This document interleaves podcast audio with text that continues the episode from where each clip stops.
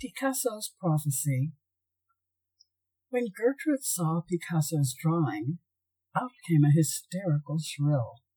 That can't be me. I'm not obese. You will be, dear Gertrude, you will. Lutka Pink, an avant-garde artist I brought to Japan from Paris in 1991 and good friend of Picasso, told me this story of Gertrude Stein and Picasso. Lutka once said of me that I was thick, translating obese literally from the French as the opposite of thin. I hated that word. I wasn't thick.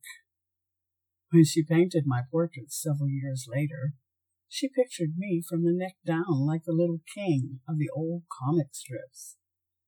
No waist and no legs, but with feet.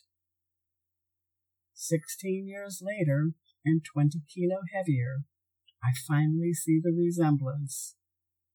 Another proof that whatever we resist persists.